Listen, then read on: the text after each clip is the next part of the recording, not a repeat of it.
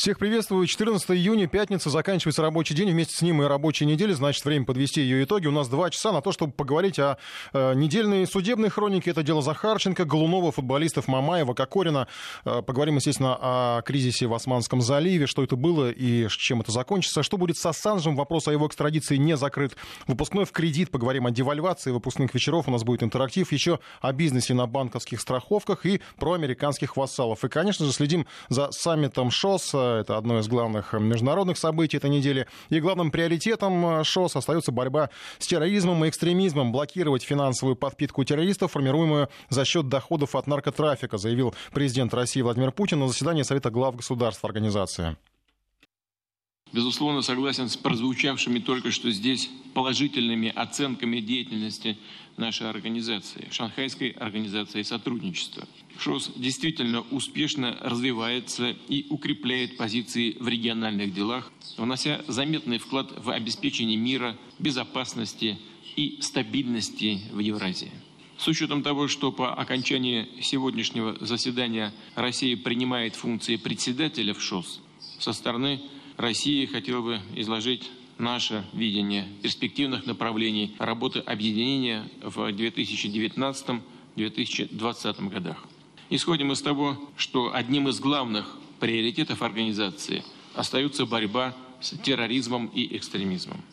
Считаем важным наращивать сотрудничество в рамках региональной антитеррористической структуры ШОС, блокировать финансовую подпитку террористов за счет доходов от наркотрафика, делать все, чтобы не допустить попадания в их руки химического, биологического и иных видов оружия массового уничтожения. Ну и еще из тезисов, которые прозвучали на саммите, мы будем к ним периодически возвращаться. Вот еще один, одна цитата. США могут подорвать режим нераспространения ядерного оружия. Э, речь о выходе США из совместного всеобъемлющего плана действий по Ирану. Сегодня у Владимира Путина как раз встреча с президентом Ирана Хасаном Рухани прошла. И с учетом событий в Оманском заливе внимание к ней отдельное. Тегеран пытаются объявить виновным в атаках на танкеры. Внятных доказательств не представлено, кроме черно-белой съемки, на которой видно какое-то судно и катер с людьми. Вашингтон утверждает, что это иранские военные снимают с борта танкера мину, но из-за качества видео об этом можно только гадать. Нет четкой информации даже о способе атаки. Представители японской компании, которой принадлежит один из танкеров, рассказали о показаниях экипажа пострадавшего судна, и те утверждают, что на них напали с воздуха, комментирует президент компании владельца Ютака Катада. Экипаж говорит, что судно было атаковано летающим объектом. Они говорят, что к ним что-то подлетело. Мы не думаем, что кто-то прикреплял бомбу к борту судна. Ну что там все-таки произошло, пытался разобраться наш корреспондент Сергей Гололобов. Он собирал всю информацию об инциденте в Оманском заливе. Каждому танкеру своя охрана. В Армузском проливе ведут усиленное патрулирование. Об этом рассказали в крупной норвежской компании Frontline. Именно ее танкер «Фронт Альтаир» был накануне атакован в территориальных водах Ирана. Об усилении контроля договорились все компании-нефтеперевозчики, с которыми у Frontline есть партнерские соглашения. Армузский пролив становится еще одной точкой турбулентности на Ближнем Востоке. Нельзя допустить, чтобы подобные провокации подорвали рынок нефтеперевозок, учитывая, что через этот пролив проходит до 40% мирового морского экспорта экспорта нефти, отметили во Frontline. Причем, что конкретно включает в себя усиленный контроль, не уточняется, но, вероятно, это мобильные группы бойцов частных военных компаний на малых патрульных катерах, а также беспилотники. Кроме того, сейчас акватории морей, где существует угроза гражданским судам, охраняются и военными моряками стран, заинтересованных в бесперебойном осуществлении нефтеперевозок. Непосредственный контроль осуществляют так называемые международные тактические группы. Их костяк – американские и английские военные корабли. Среди зон, где идет постоянное патрулирование, Аденский залив залив, а также Малакский и Оманский проливы. На этих морских направлениях либо активно действуют пираты, либо велика угроза неких агрессивных действий из-за геополитических конфликтов на прилегающих территориях. Между тем США, вполне ожидаемо, обвинили в инциденте Иран и даже привели некие видеодоказательства. Съемка с беспилотника ночной камерой в черно-белом цвете. Мутная. Видео распространило Центральное командование США. Оно длится 1 минуту 39 секунд и представляет собой нарезку записей, снятых в разное время, с разных ракурсов и в разном приближении. Линии. Некий катер причаливает к борту танкера, а потом люди с катера якобы снимают с нефти наливника не разорвавшуюся бомбу. В версии американцев это иранские диверсанты пытаются скрыть свидетельство своей причастности к инциденту, после чего катер отплывает. Дрон еще ведет его некоторое время, приближая картинку, но по сути на видео ничего не различишь. Надписи и флаги ни на танкере, ни на катере не видны. Когда в каком месте все это снято, не ясно. Люди на катере приближаются к борту нефтеналивника, кто-то тянет руки, но главное, как ни смотри, но снимаемой ими магнитные мины не видно. Но даже если признать, что этот катер иранский, то его команда могла в эти минуты заниматься спасением экипажа танкера, параллельно его обследовать и, обнаружив чужую, установленную кем-то магнитную мину, снять ее, то есть официально заниматься разминированием судна, что, судя по видео, скорее всего и происходило. Немало вопросов вызывает и то, как этим якобы иранским морякам удалось приблизиться к танкеру, ведь по утверждению того же Пентагона в этом районе уже находились эсминец США, а также беспилотник и самолет патрульной авиации, а их задача как раз охранять проходящие по Армузу суда от разного рода злоумышленников и, если что, тут же поднимать тревогу, чего сделано не было. Тегеран, в свою очередь, заявил, что обвинение США о причастности Ирана к нападениям на танкеры безосновательны. Там подчеркнули, что Иран несет ответственность за обеспечение безопасности Армузского пролива и устраивать провокации не в его интересах. К тому же именно иранские военные первыми пришли на помощь потерпевшим бедствия морякам танкеров, в результате чего большинство из них были спасены. Сергей Голубов, Вести ФМ. Ну и ситуация в определенной степени может напоминать известный Танкинский инцидент, по крайней мере, по жесткому стремлению США найти виновного там, где очень хочется его найти, а именно в Иране. В 1964 году, когда у берегов Вьетнама произошло два столкновения на море между ВМС США и северокорейскими катерами, которые якобы атаковали американские корабли, все развивалось, в общем-то, по такому схожему сценарию. Потом появилось много сомнений в том, что боестолкновение вообще было. Все больше сомнений склонялось к тому, что это была фальсификация, но по итогам президент Линдон Джонсон получил право ввести войска во Вьетнам, и американская авиация начала бомбить северокорейские базы. Так началась война во Вьетнаме. Сейчас в Оманском заливе весьма вероятно пытаются провернуть похожий сценарий, чтобы получить повод для давления на Иран, обвинений, санкций, ну и возможного военного вторжения. Последний является хоть и крайним вариантом, но очевидно, что санкционные методы со стороны США бессмысленны. Иран живет в условиях санкций уже много лет, попеременно ощущая то их ослабление, то ужесточение. Но в любом случае это такая часть большой геополитической игры, которая идет по самым разным фронтам. На политическом уровне, на экономическом, на энергетическом, на валютном рынке в том числе. Европу пугали энергетической монополией России, но вот газ, к примеру, Европа все равно покупает и готова даже к новым трубопроводам. А вот с долларом планирует, если не попрощаться, то держать американскую валюту на расстоянии. Стало известно на неделе, что Россия и Евросоюз создадут рабочую группу для перехода на расчеты в рублях и евро. Об этом договорились первый вице-премьер Антон Силуанов и зампред Еврокомиссии. Стороны хотят отказаться от доллара из-за торговых разногласий США. Сейчас у нас на связи э, Константин Корищенко, профессор Российской Академии Народного Хозяйства. Э, поговорим о как раз той самой дедоларизации, о которой э, говорили еще и во время Международного экономического форума в Санкт-Петербурге. Константин Николаевич, добрый день. Добрый день. Ну, вот как по-вашему, некоторое время назад, ну, не знаю, может быть, пару или тройку, э, все называли фантастикой вообще, что кто-то будет отказываться от доллара. Я понимаю, что сейчас доллар не исчезнет никуда, все это прекрасно понимают, но, по-вашему, изменилось вообще вот это отношение к американской валюте, и вот этот термин дедоларизация, он ведь звучит все чаще и чаще? Ну, термин дедоларизация, э, прежде всего, связан э, состоянием таких более жесткого противостояния, да, санкционной политики, э, торговых войн и так далее, и так далее. Но то, что доля доллара периодически э, во всех международных э, транзакциях, резервах периодически, скажем так, пересматривается, она, это, это факт, например, после того, как евро ввели, где-то в районе 2000 года, первые три года доля доллара, доллара резко падала, а доля евро росла потом ситуация опять развернулась. Так что это не первый раз. Другое дело, что сейчас это происходит, что называется, фронтально во всех видах э, использования доллара, во всех формах. Но а, ведь все равно в привязке, там, не знаю, к сырью, к торговле, доллар он все равно останется такой ключевой валютой. А, ну, совершенно не обязательно, ведь давайте вспомним, а, почему это все случилось. Сначала золото было привязано к доллару, в рамках Бреттон-Вудских соглашений. Потом э, президент Никсон прекратил эту связь. И потом американцы договорились, э, прежде всего, с саудитами о привязке цены на нефть к доллару. Собственно, откуда и пошел термин нефтедоллары. И, собственно, последние лет 40-50 мы живем в мире нефтедолларов и, как следствие, всех сырьевых товаров, привязанных к доллару.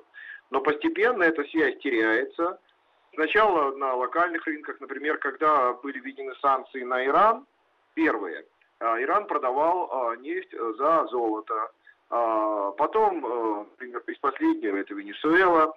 Потом в Ливии были, были инициативы, которые предлагали перевести все на евро или, так сказать, на другую какую-то валюту. Это помню, чем это закончилось для Ливии. То есть, на самом деле, попытки разными странами предпринимались отойти от доллара с разным успехом. Но сейчас практически Европа, один из союзников а, а, Соединенных Штатов, сказала, что она хочет построить другую систему мировых финансовых отношений, если так выражаться более высокопарно, которая бы не была привязана к доллару. А почему тогда это не так сильно, по крайней мере, сказывается на курсе доллара? Это в силу вот его просто такой вот э, да, влиятельности, потому что э, если взять любую другую валюту, даже просто слова о том, что там кто-то откажется от этой валюты, они бы просто обрушили, наверное, эту валюту. Ну, потому что первыми, кто пострадает от отвязки от, э, от доллара, это как раз те, у кого их больше всего. А это Япония, это Китай, это Германия и Россия в том числе. То есть на самом деле все эти страны, у которых есть большие объемы иностранных резервов, Россия, правда, в конце, э, точнее не в конце, а в прошлом году вышла из доллара. Да, в этом смысле мы все-таки как-то себя немножечко подстраховали. Но ну, не до конца Япония... вышли, да, мы перешли, стали к золоту больше внимания обращать. Ну, мы, если быть точным, мы стали больше обращать внимание на евро, и иену, и юань, если брать валюту. Потому что золото, конечно, штука хорошая, но э, низколиквидная. И как, э, скажем так, резервный актив это хорошо, а как э, актив, который используется в расчетах, то золото, конечно, не годится. Так что здесь не надо переоценивать его роль. А вот. Так вот, Европа сейчас пытается создать механизм э, иных расчетов, и не надо здесь преувеличивать, так сказать, их э, альтруизм. Они пытаются создать евроцентричную систему. Да? Точно так же, как если мы возьмем ЕАЭС, переход на двусторонние расчеты в национальных валютах с точки зрения бизнеса означает переход на рубли, а не на казахский тенге, белорусский рубль. Точно так же, когда Европа предлагает перейти на национальные валюты в расчетах между нашими странами, надо понимать, что это предложение о переходе в евро, а не переходе в рубль. Хотя в документах, конечно, будет записано равноправие. Потому что всегда выбирается та валюта, которая более ликвидна. Да, спасибо за разъяснение. За разъяснение. Э, Константин Корищенко, профессор Российской Академии Народного Хозяйства и Госслужбы, был в нашем прямом эфире. Ну и еще по поводу э, вообще взаимоотношений США, Европы, отношений европейцев, в том числе не только к доллару, но и вообще э, к всему проамериканскому. Опять же, из недельной статистики, эксперты Атлантического совета выразили обеспокоенность тревожной тенденции положительного восприятия России в ряде стран Центральной Европы. Об этом говорится в специальном докладе, он опубликован на официальном сайте организации. Исследование проводилось э, в странах НАТО, выяснилось, что 23% жителей этих стран в среднем видят США потенциальную угрозу. Большинство людей в Болгарии и Словакии считают, что США представляют большую угрозу, чем Россия. В Болгарии Россию называют угрозой лишь 7%, а против США высказываются 25%. В Словакии э, по отношению к России негатив у 26% населения, э, к США негатив 41%. Ну, правда, в качестве успокоения аналитики из этой организации приводят данные о том, что большинство людей все-таки в целом поддерживают структуры НАТО как таковые, но это, в общем-то, указывает на их отношение к Альянсу, а не к США, даже с учетом того, что Альянс в большей степени подконтролен Вашингтону, нежели а, участникам НАТО. А, еще о событиях, которые, в общем в той или иной степени международного характера. Во-первых, первая группа жителей Донецкой и Луганской народных республик получила в пятницу паспорта Российской Федерации. Оформлены они в упрощенном порядке по апрельскому указу президента России. Церемония прошла в Ростовской области. Утром туда приехало чуть более 60 жителей Донбасса. И еще положительное решение о выдачи российских паспортов получили 1200 а, жителей самопровозглашенных народных республик. Э, об этом сообщили в подразделениях миграционной службы Ростовской области. Кроме того, туда же поступило еще 12 тысяч документов, которые будут обрабатываться в течение трех месяцев. Ну, наверное, на Украине традиционно такие новости восприняли с достаточной нервозностью, потому что это, как называется, э, гибридной войной, как э, это сейчас модно говорить. Но на Украине на неделе случилась другая странная история с переименованием Киева в Киев. А еще лидер партии Зеленского Зеленского отказался говорить на мове. Э, говорит он теперь только на русском, по крайней мере, пообещал. Прежде, правда, оперативная информация. Сегодня стало известно о том, что Генпрокуратура и Служба безопасности Украины задержали руководителя Центральной избирательной комиссии э, Донецкой Народной Республики. Об этом сообщил генпрокурор Юрий Луценко, написал об этом в социальных сетях. И, по его словам, задержанному инкриминируется государственная измена. На связи Владимир Снельников, наш киевский САПКОР. Владимир, добрый день. Добрый день. Что с задержанным? Есть какая-то информация, где задержали, как? И, а... кстати, кто это? Ну, имя и фамилия у нас не а, указано. Да, информация есть, об этом сообщают украинские масс-медиа, но история вообще выглядит какая-то очень странная. А, во-первых, сообщается о том, еще, э, о том, что он еще в 2015 году переехал из Донецка на, собственно, Украину. А, есть такая программа Службы безопасности Украины «Возвращайся домой». Там гарантируется амнистия тем, кто вернется, при условии, что они не совершили каких-то тяжких преступлений. А, он якобы воспользовался этой программой, вернулся на Украину. С 2015 года ничего не было слышно по этому поводу, никто никаких претензий не предъявлял, и вдруг его арестовали. Почему, что и как, непонятно понятно. Но это для тех, кто ему придет в голову мысль воспользоваться этой программой. Это показатель того, как к этому относятся. А, то есть э, каких-то внятных объяснений по этому поводу служба безопасности Украины не дает. Она не объясняет, почему вдруг человек, который 4 года спокойно, почти 4 года спокойно жил на Украине, вдруг стал врагом, почему его вдруг арестовали, о нем все было прекрасно известно, а сейчас ему меняют такую тяжелую статью, как э, э, государственная измена. Ну, история история, мягко говоря, странная, но на Украине очень много происходит странного, того, что логически не объяснить. То есть с точки зрения вот этих карательных законов, которые приняты на Украине, он должен был быть как бы реабилитирован, да? Он же воспользовался программой. Да, он, он воспользовался программой, он не подлежал аресту, но почему-то передумали и все, и решили, что он должен за что-то ответить. Может, просто потому, что не было громких, давно сколько-нибудь громких процессов для того, чтобы нагнетать истерию в отношении Донецка и Луганска, а также России. Ну, решили, ну, мало ли чего мы ему пообещали. Вот сейчас нам нужен громкий провокационный процесс. Другой фигуры под руками нет, давайте сделаем из него козла отпущения. То есть есть, э, в принципе, вот так. Ну, для Украины это обычно, потому что держать здесь слово, соблюдать какие-то моральные стандарты, ну, здесь э, это воспринимается как просто смешно. Ну, с учетом, кстати, недельных событий, я так э, позволю предположить, что это СБУ такой превращается в службу провокации, потому что, в принципе, это похоже на, очевид... на очевидную провокацию, да, объявили вот эту амнистию, заманили, получили. Совершенно верно, а, заманили, а, да, заманили. То же, сам, то же самое буквально на неделе было, когда э, какого-то бизнесмена оштрафовали, слава богу, не посадили, за то, что СБУ ему заказала э, православные календари купить. Сама у него, получается, контрольную закупку сделал и посадил. Да, в общем, да. Провокатор службы безопасности Украины сделал заказ, это абсолютно официальный легальный заказ, но заказал, ему привезли этот календарь, при, а тут служба безопасности Украины говорит, а вы, батенька, работаете на сторону агрессора, mm-hmm. мы вас привлечем за это к ответственности. А, о более безобидных вещах, мне так, по крайней мере, представляется, что с переименованием э, Киева в Киев, уже где-то это звучит, вот это по-новому, и mm-hmm. официальные лица как Киев называют? А, дело в том, что Киев называют Киевом еще с советских времен, потому что в советские времена тоже проводилась принудительная украинизация, правда, по сравнению с, той, с той, которая сейчас, это было, были такие цветочки, а сейчас ягодки. Э, то есть Киев э, в украинской транскрипционно известен давно, но сейчас в Киеве очень радуется по поводу того, что американцы признали это название. Американцы приняли решение, что вот Киев нужно называть Киев, и теперь это будет официальное наименование, и, естественно, это будет внесено, например, в расписание международных полетов и так далее и тому подобное. При этом абсолютно традиционно американцев, как всегда, не интересует правда, им важна только политическая конъюнктура, потому что исконное название Киева – это Киев. Я сейчас просто прочитаю то, что написано в повести временных лет, причем на языке оригинала. «И быша три брата, и а единому имя Кий, а другому Щек, а третьему Хорев, и сестра их Лыбедь. И сотвориша городок э, во имя брата их старейшего и нарекоша и Киев. Конец цитаты. А, то есть Киев – это исконное название, а Киев – это историческая фальсификация, которая была введена в обращение э, при советской власти, но американцы признали эту историческую фальсификацию, потому что им это выгодно. Да, спасибо. Владимир Снельников был на связи из Киева. Ну, не обо всем успели поговорить. Я думаю, просто в режиме новостей еще будем следить, а, потому что, во-первых, приходит статистика и по предстоящим выборам в Раду, в Раду которые там непонятно все-таки состоятся или нет, потому что есть огромное количество желающих их оспорить, отменить эти выборы. А, плюс уже сегодня появилась информация о том, что Зеленскому могут в течение ближайших месяцев объявить импичмент. Но что касается рейтингов, то более половины, 51%, отдали бы свой голос за Владимира Зеленского, и 9,5% журналистов поддерживают Петра Порошенко, который, казалось бы, уже ушел из политики, но снова вернулся. Сейчас у нас небольшой перерыв, потом новости продолжим программу.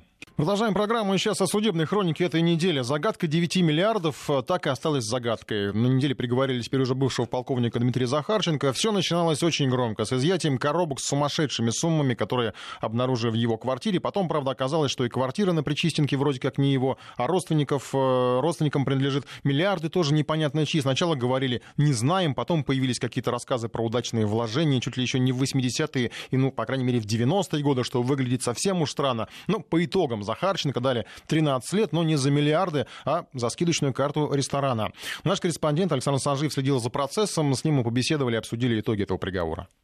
Итак, Саш, э, на неделе следил за процессом. Э, давай сначала по сути э, обвинений, которые были предъявлены и которые были подтверждены судом, то есть за что его осудили 13 лет, да, мы правильно понимаем? Да, действительно. Нужно сказать, что оглашение приговора длилось порядка трех часов и было отмечено сенсацией. А, сначала судья а, признала Захарченко виновным по всем трем эпизодам, но в конце концов объявила, что по одному из них, по сути ключевому, Захарченко оправдан. Но судья... Три эпизода это какие? А, три эпизода это вот э, дача, э, точнее получение, получение взятки, получение взятки далее помеха следствию и и третье, это, скажем так, экономия, если можно, да, так простым, язык, простым языком выразиться. Он э, потребовал карточку на скидку в одном из ресторанов Москвы для того, чтобы э, там питаться, э, с, по-моему, с 50% вот скидкой. Мне самое интересное здесь, 50% скидка, по-моему, озвучено было 3 миллиона, да, он на этом выгоду получил? Он получил, да, порядка То есть, если 50% скидка, он наел на 6 миллионов, так получается? Получается, сумма там, конечно, Ну, если 50% большая. 3 миллиона, половина, да. получается, на 6 миллионов накушал полковник Захарченко, теперь уже бывший. Молодец молодец, хорошо кушает. Да, адвокат, в общем-то, так и сказал, что накушал на 13 лет только, угу. уже в годах. По поводу, э, я так понимаю, вот это все было связано, ну, выражаясь таким современным языком, кошмарил бизнес ресторанный, правильно? Да, действительно, следователи установили, что он э, ус, э, самостоятельно инициировал проверку, э, приходил в ресторан и говорил, в общем-то, если сейчас, э, ну, это так уверен в этом следователи, там, в общем-то, не отстегнете какую-то сумму, то в таком случае ресторан либо вообще закроется, либо будут какие-то какие-то проблемы, которые понесут еще большие финансовые траты для того, чтобы решить э, там какой-то вопрос, э, в общем-то, требовал деньги. Но нужно сказать, э, что вот эти вот 9 миллионов, которые в общей сложности там 8,5, 9 это вот это фигурировали, такое это деньги, вот с деньгами тут все интересно. Тут очень интересно. Все это дело ведь и прогремело из-за 9 миллиардов рублей. Однако коробки с деньгами оказались вынесены, можно так сказать, за скобки. Невероятно, но следствию так и не удалось э, связать эти суммы с преступлениями Захарченко. Проще говоря, э, при, луч... Э, при получении этих денег за руку его не поймали. И таким образом Захарченко также происхождение запасов объяснить не смог, и по этой причине эти деньги были обращены в государственный бюджет в соответствии с антикоррупционным законодательством. То есть, по сути, ему приговор вынесли-то, в общем, не по поводу вот этих сумм, а только по поводу того, что он э, получил вот эту карточку и наел, э, сэкономил даже э, почти 3 миллиона рублей, и то, что он помешал следствию. Это так прямо в суде и прозвучало. А, связи, вот это тоже адвокат потом говорил, а, дело с а, приговором, связи, точнее, денег с приговором, по сути, сейчас нет никакой. Но, кстати, юрист отмечает, что может дальше возобновиться и другое расследование, где попытаются уже в рамках другого дела выяснить, откуда же все-таки появились эти деньги. Ну, в принципе, я думаю, даже юристы, я слышал такое мнение, что по итогам он может как-то и потребовать назад себе хотя бы часть денег вернуть. В принципе, в теории такое бывало. А, ну, тут вопрос в том, что он не смог доказать, откуда у него Но его не появились особо спрашивали. Э, эти деньги. Но, как он утверждает, э, вообще эти деньги, их же нашли в квартире сводной сестры при обыске, и он вообще утверждает, что это родственники занимаются крупным бизнесом, строительством, сельским хозяйством, и, в общем-то, ничего здесь удивительного нет в этих суммах. Однако следователи считают иначе, они уверены, что э, экс-полковник Захарченко именно получал эти деньги э, путем э, вот, взяток с крупных рестораторов Москвы и складировал у себя дома в коробках, в чемоданах. Вообще там целая квартира была отведена для того, чтобы хранить деньги. Вот по итогам судебного заседания обычно, ну как работают репортеры, выходят там адвокаты, представители обвинения, естественно, задают вопросы. Ты, наверное, все это наблюдал, правильно? Да я даже сам а, задавал вопросы. Да, да. Вот кто-то спрашивал вообще а, про эти миллиарды в сторону обвинения. Что Дело они, в том, что обвинение, к сожалению, не вышло к журналистам на улицу, как это, ну, часто уже так сложилась такая традиция, что в судах не разрешают проводить съемку уже после окончания заседания, а говорят все на улицу. Адвокаты вышли, они высказались, что они не согласны, а след... ни следствие, ни прокуратура, к сожалению, э, к такому так называемому подходу э, не подготовились и не захотели разговаривать с журналистами, но, в общем-то, а, в коридорах у представителя обвинения спросили, что вы будете делать дальше. Они сказали, что мы обжалуем тот пункт, по которому, точнее, мы, мы обжалуем решение в том пункте, по которому Захарченко оправдали. То есть а, это 700 это взятка вот та самая, да, То за есть это, ресторан. Та, это та самая взятка, да, 800 тысяч э, долларов, которую якобы э, ресторатор э, Медидус дал Захарченко, и которую вот суд не смог признать как, признать, что, что как взятку. Эпизод. Да, юристы комментируют, что, в общем-то, если не зафиксировали, что называется, не поймали за руку на месте, то потом, даже если эти деньги есть, суд не может признать это взяткой, хотя вот все, в общем-то, показания даже могут быть и деньги, как говорится, все на лицо, но а, по словам юристам, для суда этого недостаточно. Суду нужны меченые деньги, схваченные с поличным, э, где-то в кабинете, при передаче, и желательно, чтобы со свидетелями. Ну, тут вопрос уже к тому, кто давал взятку, это раз он знал, что он будет обращаться в полицию, да, то есть как бы, чтобы, получается, не подготовился. Ну, такой вопрос, вопрос воздух. Да. Как себя вел сам Захарченко на процессе? На, на Нужно сказать, что Захарченко завели с очень хорошим настроением. Во-первых, он одет был э, не сильно официально, а как будто пришел на праздник, ну, так скажем, легко, э, был одет легко по-летнему, темные штаны, а, синяя майка без рукавка. А, в общем, вел он себя тоже достаточно открыто, пытался с журналистами разговаривать, даже пытался отвечать, э, шутил, улыбался. Ну, в общем, вполне позитивно был настроен э, на э, выслушивание приговора. Однако, когда судья начала читать, она сказала, что виновен уже там буквально в первые минуты оглашения приговора. После этого, конечно же, Захарченко помрачнел и понял, понял, что все так просто не закончится для него. А, видимо, до этого адвокаты ему уже сказали, что там ничего, в общем-то, по делу и нет, и ничего не доказано, и вот, вот мол, там карточка скидочная будет вменяться, и все на этом. Но нет, э, суд все-таки установил, что по двум пунктам э, действительно он виновен. Ну а что касается вот этого вот э, одного отмененного, э, где э, значится, что Медидус э, дал ему взятку 800 тысяч э, долларов, то это тоже прозвучало в середине, и многие уже поспешили агентство чуть ли не выдать новость, что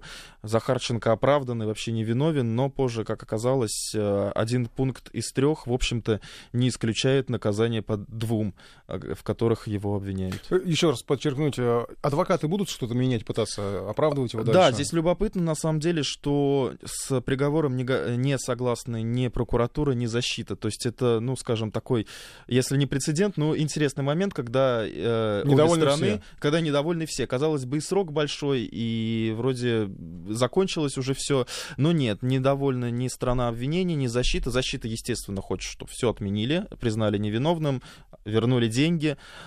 еще извинились. А прокуратура хочет, э, чтобы срок повысили, признали а, его, э, то есть Захарченко виновным. Ранее, напомню, а, прокуратура просила суд э, приговорить к 15 годам и 6 месяцам колонии строгого режима, а также к штрафу почти в 500 миллионов рублей. Ну, видимо, прокуратура также будет настаивать на таком сроке, и апелляционная инстанция уже будет решать, отменять этот приговор и отправлять ли дело на новое рассмотрение. Спасибо. Александр Санжиев следил за этим немного странным процессом, за окончанием этого процесса, который все-таки требует, мне кажется, продолжения. Ну, еще раз вот о том, что было найдено. Просто это, эти цифры даже, может быть, приятно озвучивать. Более 374 миллионов рублей, более 140 миллионов долларов, более 2 миллионов евро, 13 квартир, 14 машиномест, 4 люксовых автомобиля и полукилограммовый золотой слиток. Это вот э, совокупность состояния, которое вроде как и не Захарченко принадлежит, а принадлежало его родственникам. Еще одна судебная история недели. Это история, конечно, Ивана Голунова, история, которая на неделе благополучно завершилась после того, как появились сообщения, что он задержан с наркотиками. События развивались абсолютно непонятно, но очень стремительно. Серии фотографий, не все из которых, как мы теперь знаем, были достоверными. Официальные обвинения, арест, но домашний, и вмешательство руководства МВД и, конечно же, коллег. Отмена уголовного дела в итоге и свобода. Что это было, до конца не все понимают. И если откровенно, то изначально вряд ли кто мог э, поручиться стопроцентно и за полицию, и за Ивана Голунова. Методы работы полиции не всегда кристальные, это все понимают. За Голунова могли бы поручиться лишь те, кто его знает лично, наверное. Главное, что требовали коллеги, спокойно, объективно разобраться и ответить на возникшие вопросы. Вопросы были достаточно простыми. Полиция в итоге признала, к наркотикам Голунов отношения не имеет, но кому имеют отношение сами наркотики, пока остается загадкой. Все-таки, тем не менее, по итогам всей этой истории два московских генерала уволены. И один из начальников еще э, до освобождения журналиста, он неохотно, но давал интервью, даже обещал все объяснить, мол, это тонкости оперативной работы и все в порядке, ничьи права никто не нарушал, все ждали этих объяснений, но э, глава МВД Колокольцев опередил всех, поскольку э, объявил о том, что Гломов отпущен. И, наверное, сейчас уже эти объяснения не очень-то и уместны, хотя все же их интересно было бы послушать, может, они еще где-то и появятся. Вести ФМ. Ну и завершая судебную хронику, еще одно судебное дело недели. Это футболисты Кокорин и Мамаев. Они больше ничего не стоят, останутся за решеткой. Их трансферы обнулили. Когда-то они стоили несколько миллионов евро каждый. Теперь, получается, никому не нужны. Это цена крутой гулянки с драками в центре Москвы. Если откровенно, то так, э, к сожалению, гуляют многие, кто может себе позволить. Не только, наверное, Кокорин и Мамаев. Просто они не являются публичными персонами и не являются известными спортсменами. Тут парни, получается, загубили себе карьеры. Хотя, может, и не такими уж выдающимися футболистами они были. Да и запомнят их э, теперь никак играющих футболистов, а как футболистов, которые погорели на гулянках. Наверное, жаль. Хотя денег, наверное, успели заработать, на дорогие удовольствия еще хватит. Вопрос в том, какие выводы они сделали. Сидеть еще им несколько месяцев, когда выйдут, если не вернуться в спорт, то по факту им терять теперь уже нечего. Деньги есть, можно снова гулять. Что из этого может выйти, предположить нетрудно. Нетрудно, не хотелось бы, чтобы до этого дошло. А сейчас о расследовании недели. Наша редакция МФО взялись за школьников с паспортами, им активно выдают кредиты. Сейчас самое время, выпускной ведь все ближе. Занять на праздник часто не прочь и родители. Некоторые школы буквально навязывают людям сценарий элитных выпускных, оплатить которые под силу лишь миллионерам. Банкеты, подарки детям становятся инструментами шантажа родителей. Те, для кого такса на выпускной с размахом оказывается неподъемной, берут кредиты и под немалые проценты. Потом годами отдают долги. Как страсть к красивым выпускным приводит к разорению, расскажет Мария Скородилка. Наряды известных дизайнеров, украшения на миллион, люксовые авто подвозят гостей к красной дорожке. Выпускники одного московского лицея празднуют окончание школы. Встречайте наших звезд! Урны аплодисменты! Выпускной в особо элитных школах фееричное шоу. Родители золотой молодежи на праздник денег не жалеют. Вот и певица Риана прилетела все ради того, чтобы лично поздравить выпускников. Встречайте, американская звезда Рианна!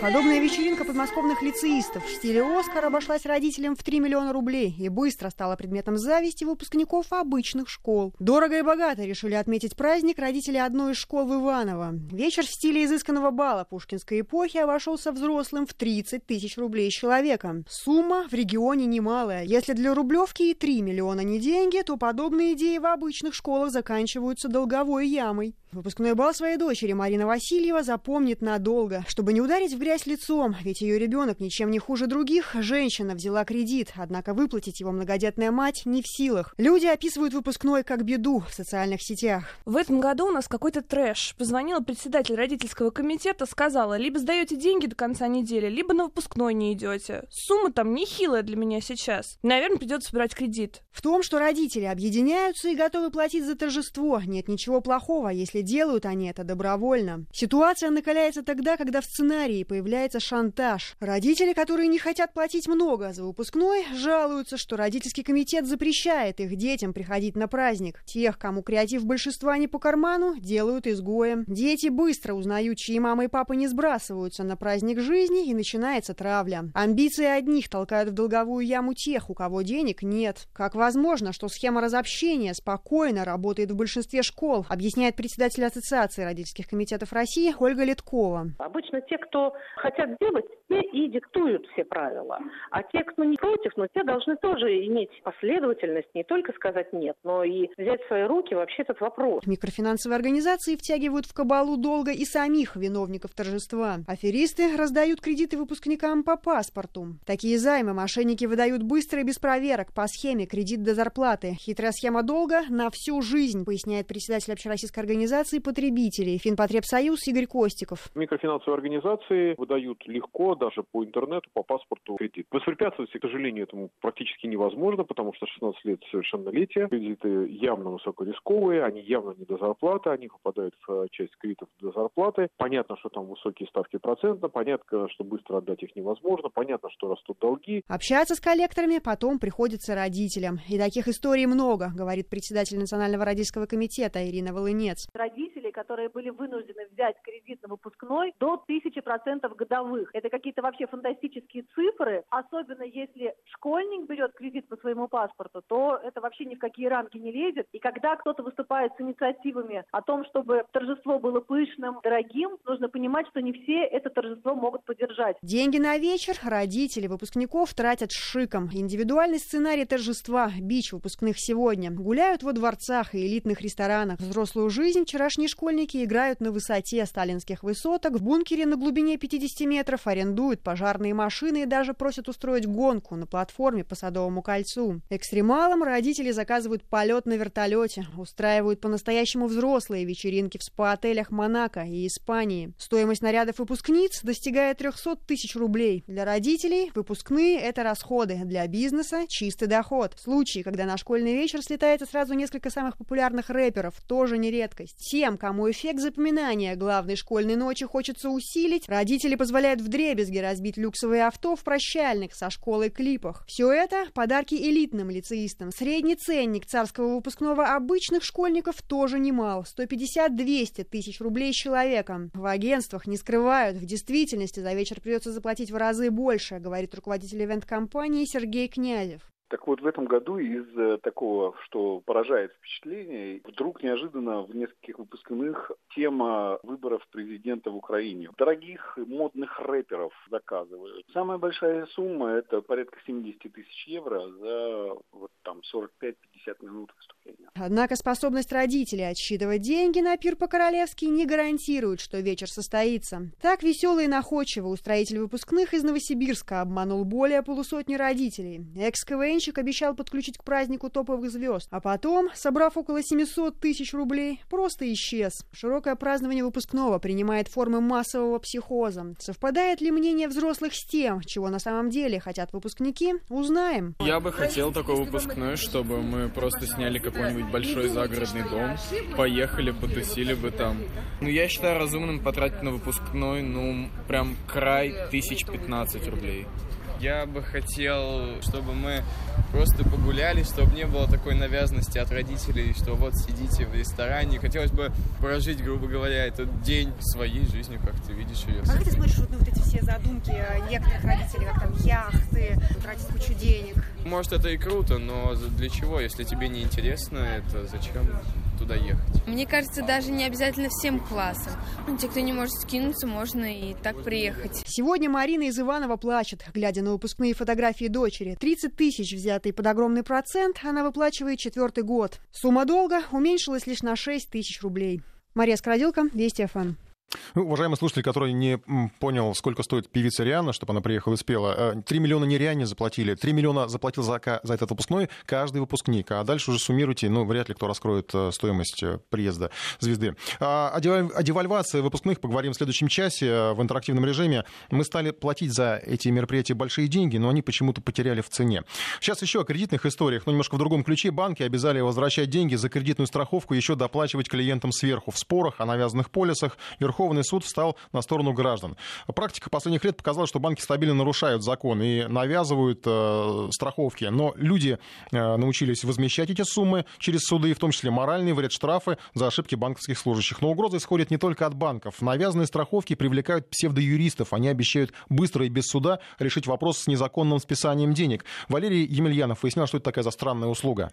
Страховать кредит не обязательно, а если банк навязал такую услугу, то клиент имеет право от нее отказаться даже после того, как уже подписал все документы. По закону у гражданина есть две недели, чтобы внимательно прочитать свой договор, найти скрытые пункты про страхование, затем вернуться в банк и потребовать их оттуда убрать. Если деньги за страховку за это время уже списали, то их обязаны вернуть безоговорочно. Если двухнедельный срок прошел, а кредит погашен досрочно, то обязаны вернуть страховую премию за остаток срока. Если банк против, это делается по суду, но уже с дополнительной компенсацией компенсацией, штрафом в пользу гражданина и возмещением морального вреда. Практически при любом раскладе клиент будет прав, говорит профессор финансового университета при правительстве России Максим Березин. Более сложные случаи возникают, когда эти 14 дней уже истекли, есть какая-то привязка к досрочному возврату кредита. То есть здесь нет никакой на сегодня сложности в плане понимания перспектив. Сложность есть в плане обращения в суды и в судебной системе, может быть, какие-то сбои. Но если смотреть, исходя из того, как Верховный суд рекомендовал рассматривать эти дела, то, в принципе, сейчас всем понятно.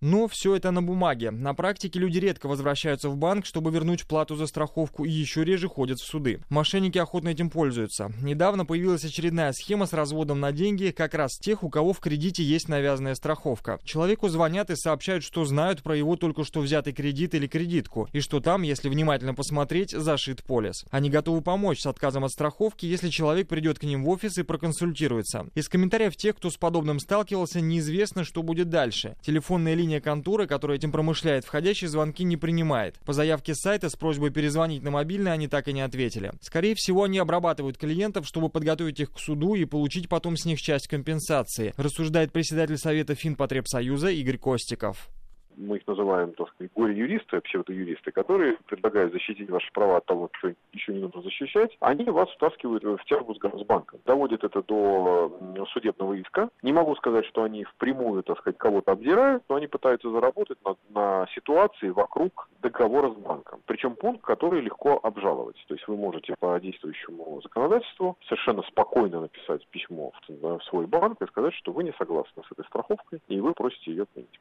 В этой новой схеме самое страшное то, как быстро мошенники получают доступ к персональным данным должников. По отзывам в интернете становится понятно, что звонки поступают клиентам одного и того же крупного банка. Это значит, у них в системе учета персональных данных огромная дыра. Раньше часто бывало, чтобы мошенники знали вашу фамилию, имя, какую-то часть паспортных данных и размер кредита. Это все можно легально купить в любом бюро кредитных историй. Но вот чтобы прямо до деталей, мы знаем, что у вас в договоре есть пункт о страховке, это вопиющее нарушение, добавляет Игорь Костиков информация получается от кого-то из сотрудников банка. Незаконным образом. Они сливают информацию о том, что получили кредитную карточку, там есть договор по страхованию. Это нужно обращаться с этим сразу в банк, сообщать. Какой-то недобросовестный сотрудник банка сообщает своему, так сказать, бизнес, так сказать, партнеру, говорит, что вот э, такой договор заключил тот-то человек, вот тебе его либо координаты, либо его персональные данные. И поэтому это, конечно, проблема для службы безопасности соответствующего банка. Нужно обращаться туда, потому что другого источника ухода информации нет.